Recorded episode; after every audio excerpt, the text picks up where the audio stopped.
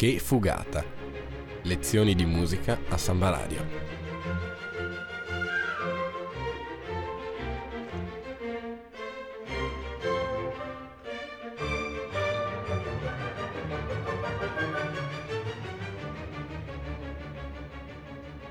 In studio Nicola Pifferi e Alessandro Arnoldo.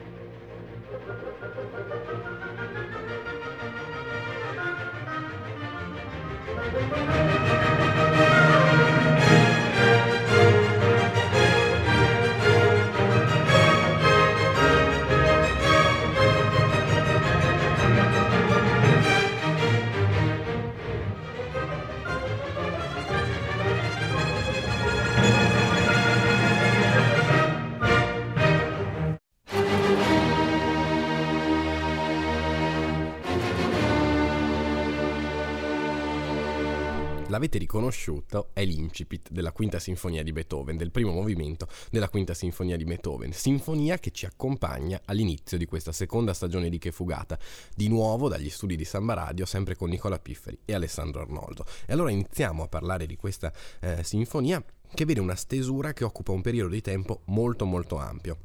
Dopo i primi abbozzi risalenti al milleottocentoquattro, infatti, il compositore la riprese nel milleottocentosette e la completò solo nella primavera dell'anno successivo, una testimonianza della particolare cura e attenzione che Beethoven riservò al suo lavoro, frutto di un processo creativo lungo e sofferto. La prima della sinfonia ebbe luogo quindi il ventidue dicembre del milleottocentootto nel celebre teatro viennese An der Wien, sotto la direzione dello stesso autore. Durante il concerto, della durata interminabile, per come siamo abituati ai giorni d'oggi, secondo l'uso appunto avvalso dell'epoca, furono eseguiti anche la Sesta Sinfonia, sezioni della Messa in Do maggiore e il Quarto Concerto per pianoforte e orchestra, e inoltre altre composizioni. All'atto della pubblicazione la sinfonia viene, viene dedicata al principe Andrei Krilovic Razumovsky, noto anche per la dedica dei celebri quartetti dell'Opera cinquantanove, e a Franz Josef Lopkowicz. A lui Beethoven aveva dedicato anche la Terza Sinfonia. Preziosi mecenati e amici del compositore. Come per la Terza Sinfonia, Beethoven torna quindi nella Quinta a un fitto reticolo di riferimenti allegorici e morali, un simbolismo perfettamente radicato nella cultura filosofica e spirituale del tempo e fortemente imbevuta di concezioni illuministiche. Pensiamo già solo al ritmico e lapidario inciso d'apertura, che abbiamo già sentito e che vi faremo riascoltare, che l'orchestra disegna subito in modo netto e perentorio, e perentorio, scusate, il destino che bussa alla porta, in un certo senso, secondo l'interpretazione che un giorno ne diede l'amico Anton Cindla. Sì, quindi eh, il Beethoven che abbiamo in questa sinfonia è quel suo Beethoven tipicamente titanico, come viene definito. È un Beethoven più asciutto e meno enfatico rispetto a quello che abbiamo sentito nell'Eroica.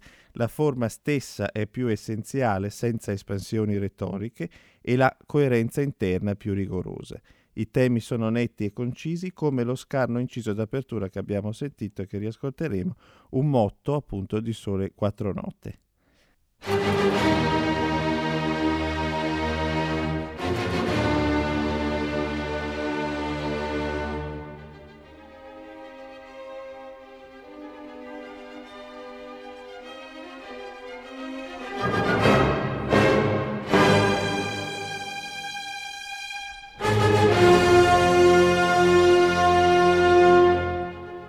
Così si apre il primo movimento, questo allegro con brio. Ancora sull'inciso del destino è fondato il primo tema, che percorre poi interamente la sinfonia, rendendola ulteriormente più solida ed unitaria. Proprio a questa estrema concentrazione tematica, a questa sobrietà di caratteri, va ricondotta la grande efficacia espressiva che la sinfonia in Do minore esprime. Una vigorosa frase di transizione, consistente nella trasformazione del primo tema e dell'inciso d'apertura, porta poi al delicato secondo tema principale, che è introdotto da uno squillante richiamo dei corni, pure ricavato dal motto d'apertura.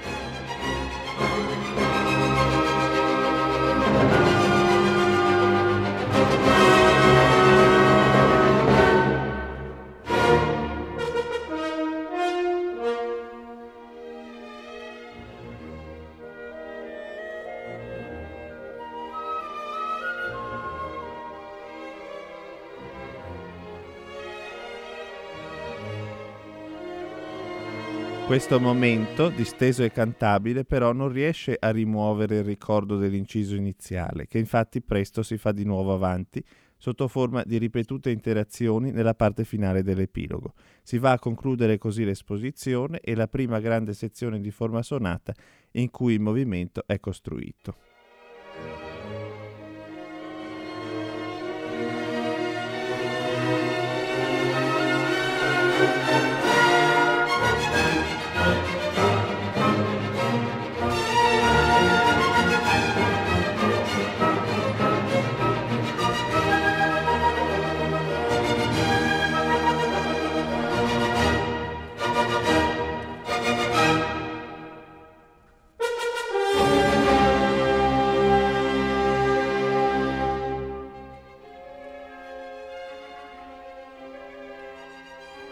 Anche la parte centrale di sviluppo è aperta dalle quattro scolpite note del motto, che sono seguite, come avete sentito, da una varia ed articolata elaborazione del primo tema. È il momento di maggiore intensificazione drammatica della sinfonia, laddove sono più vividi i contrasti armonici, le opposizioni motivico-dinamiche e più marcata la densità contrappuntistica. Nella ripresa Beethoven inizia a ripresentare, secondo la norma del resto, il materiale dell'esposizione, ma dopo il ritorno del motto e del primo tema ci riserva una grandissima sorpresa, l'oboe. Oboe lasciato improvvisamente solo, che intona in modo inaspettato un recitativo dai caratteri intensi e delicati. È un momento di calma e commozione, quasi una sosta incantata ed assorta di fronte alla lotta titanica intrapresa prima.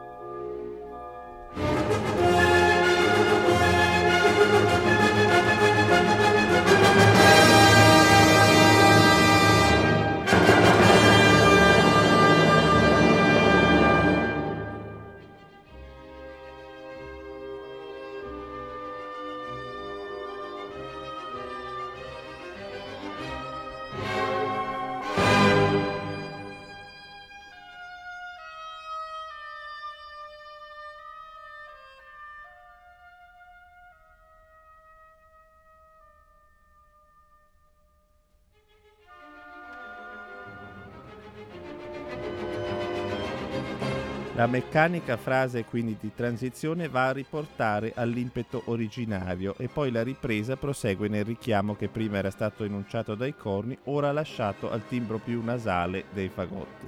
Dopo il secondo tema interviene infine l'epilogo. Beethoven compie qui ancora una deroga alla regola e quindi l'epilogo non si va a concludere, come sentirete, ma prosegue in una ulteriore e imprevista frase enfatica costruita sul motto del primo tema, sino ad un fragoroso climax ancora su questo motto. Nella coda, infine, una breve ripresa del primo tema va a concludere eroicamente il movimento.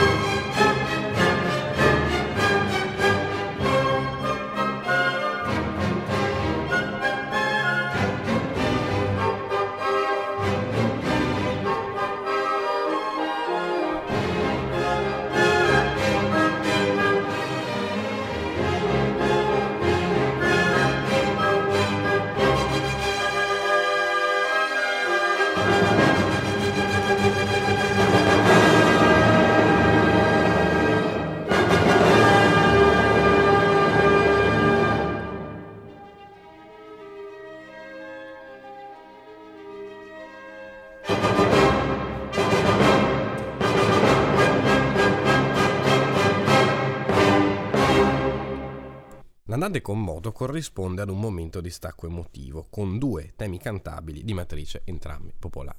Mentre però il secondo tema nel corso del brano viene semplicemente ripreso e in sostanza solo nell'accompagnamento subisce alcune varianti ornamentali, il primo tema si ripresenta più frequentemente ed è sottoposto ad una assai articolata serie di variazioni che ogni volta lo ripropongono in modo diverso nel profilo melodico, nella quadratura ritmica e nell'orchestrazione.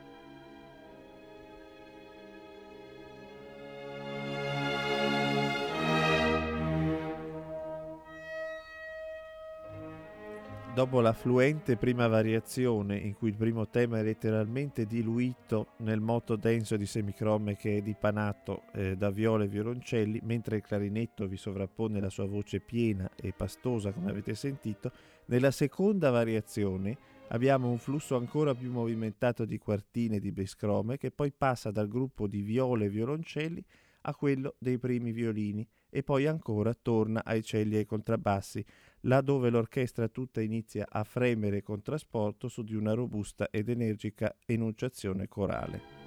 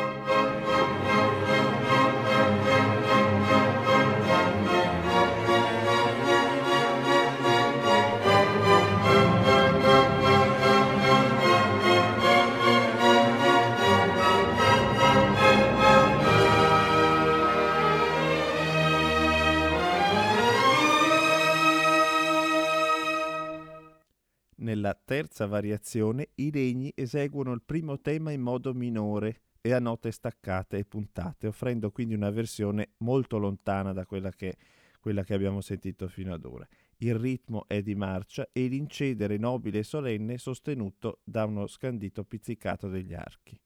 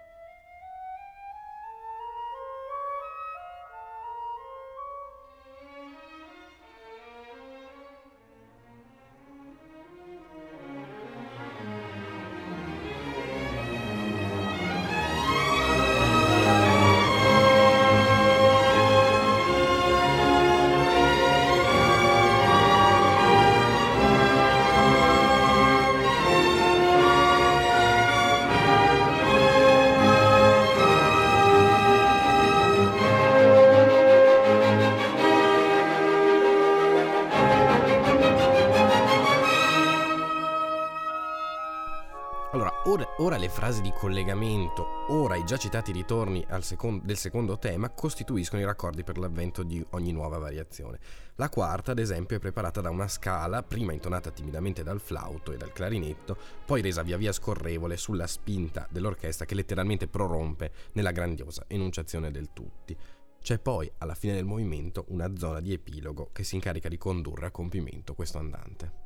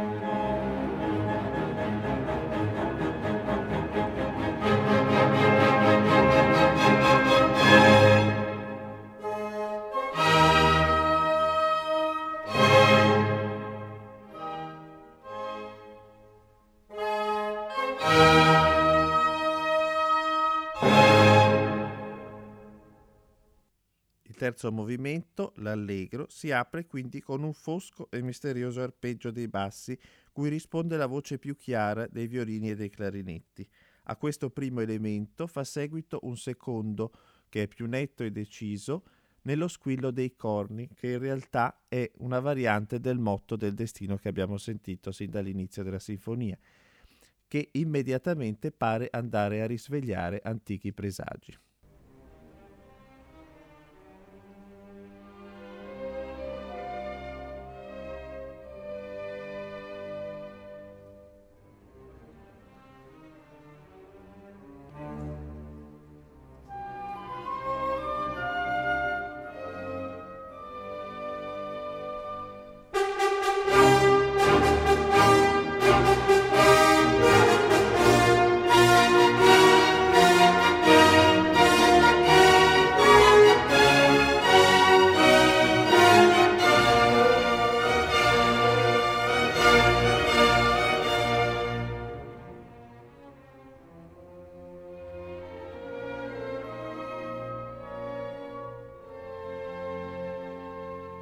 Inizia uno scambio quindi tra i due elementi che vanno a cominciare e a eh, confrontarsi dialetticamente e in modo serrato nelle varie regioni orchestrali. Nella parte centrale interviene un pressante fugato affidato ai poco disinvolti contrabbassi e violoncelli, presto poi imitati dai violini. È un episodio scherzoso, dalle tinte ironiche quindi e tipicamente eh, beethoveniano possiamo dire, che è reso ancora più grottesco da quelle che sono le frequenti e dispettose ripetizioni e anche dall'imprevisto aggiungersi poco più avanti dei pesanti fagotti.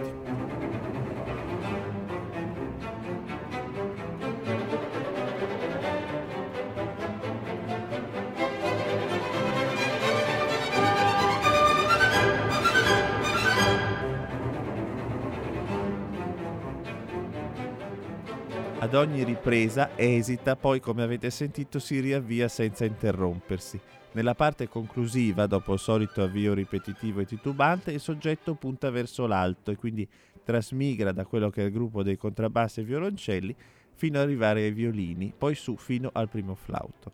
Infine, come deprivato del peso, si spegne gradualmente in un tenue diminuendo sempre più piano e pizzicato. La scorciata ripresa è fatta in termini sbrigativi, quasi dovesse risolversi in modo defilato e con fare commediante. Il primo tema, ad esempio, torna quasi regolarmente all'inizio, però è subito come falsato dall'interruzione del grande respiro in legato che l'aveva contraddistinto nella prima parte. Qui sono quindi utilizzate ingegnose pause di semiminime poste all'interno della frase in modo da andare a frazionarla. Poi viene ripetuto e si trasforma nuovamente in un vezzoso pizzicato. Anche il secondo tema non è più solenne come era prima, ma risuona piano, come straniato, alleggerito nella voce solitaria del primo clarinetto o dell'oboe o del flauto, o ancora del pizzicato leggero dei violini. Il pedale immobile degli archi su una lunga serie di colpi di timpano annuncia infine la coda. Inizia in un cupo e turbato pianissimo che però progressivamente aumenta di intensità, si schiarisce ed infine, al culmine di un poderoso crescendo, sfocia nel quarto movimento.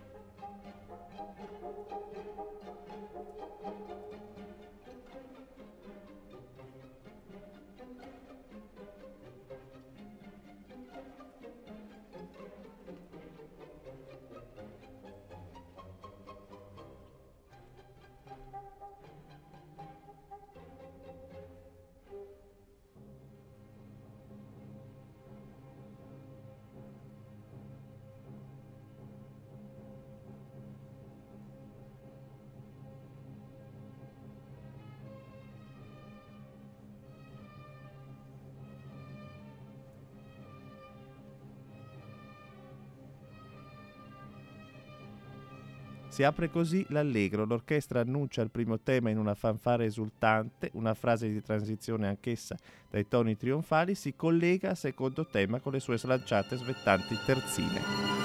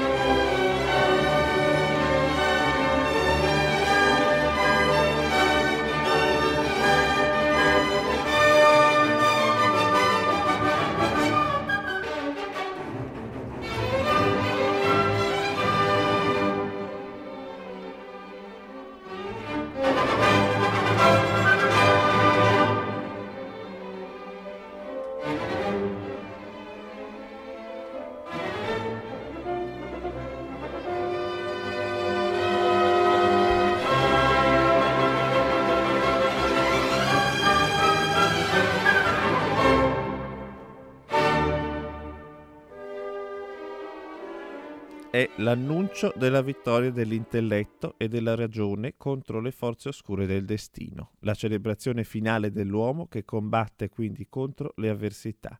L'epilogo completa in una grandiosa frase di congedo la parte di esposizione. Nello sviluppo invece è elaborato soprattutto il secondo tema, mentre un nuovo motivo presentato dai tromboni viene presto enfatizzato dai violini sino a, sino a raggiungere un vibrante climax. Qui l'orchestra tutta pare palpitare, rapita e inebriata nel registro sovracuto, come cullata dai suoi stessi suoni. È un'atmosfera particolarissima, vivida e sognante, un'immagine di un Beethoven solare assai vicina a quella del finale della Nona Sinfonia.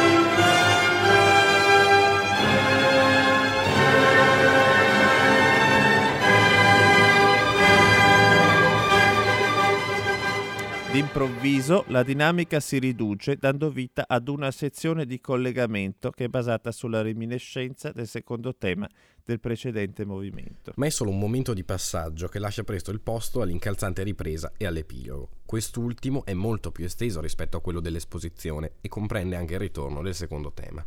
Infine si aggiunge una complessa elaborazione del tema della transizione, questa volta imitato a varie altezze e via via più esuberante e fremente sino alla vorticosa stretta conclusiva.